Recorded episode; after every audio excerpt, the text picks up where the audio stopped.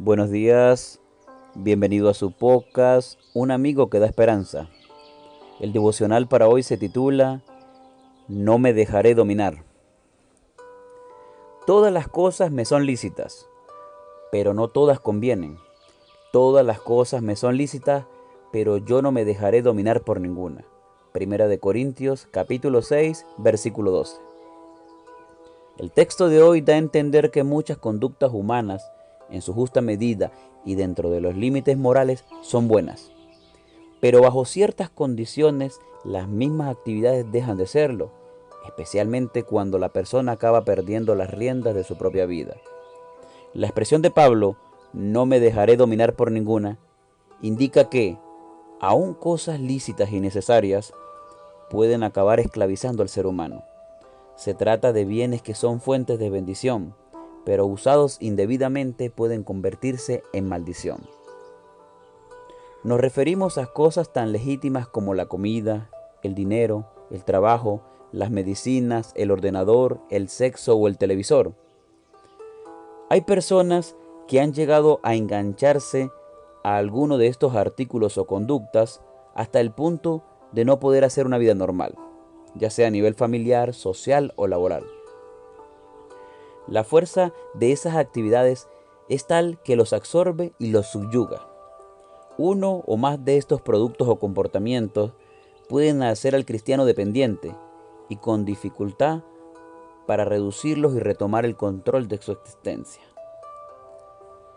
El apóstol explica en el texto, en el contexto de la fornicación. Pablo no está en contra de la sexualidad, pues en el capítulo siguiente advierte que el marido debe cumplir con su mujer el deber conyugal. Y asimismo la mujer con su marido. Pero sí condena la fornicación.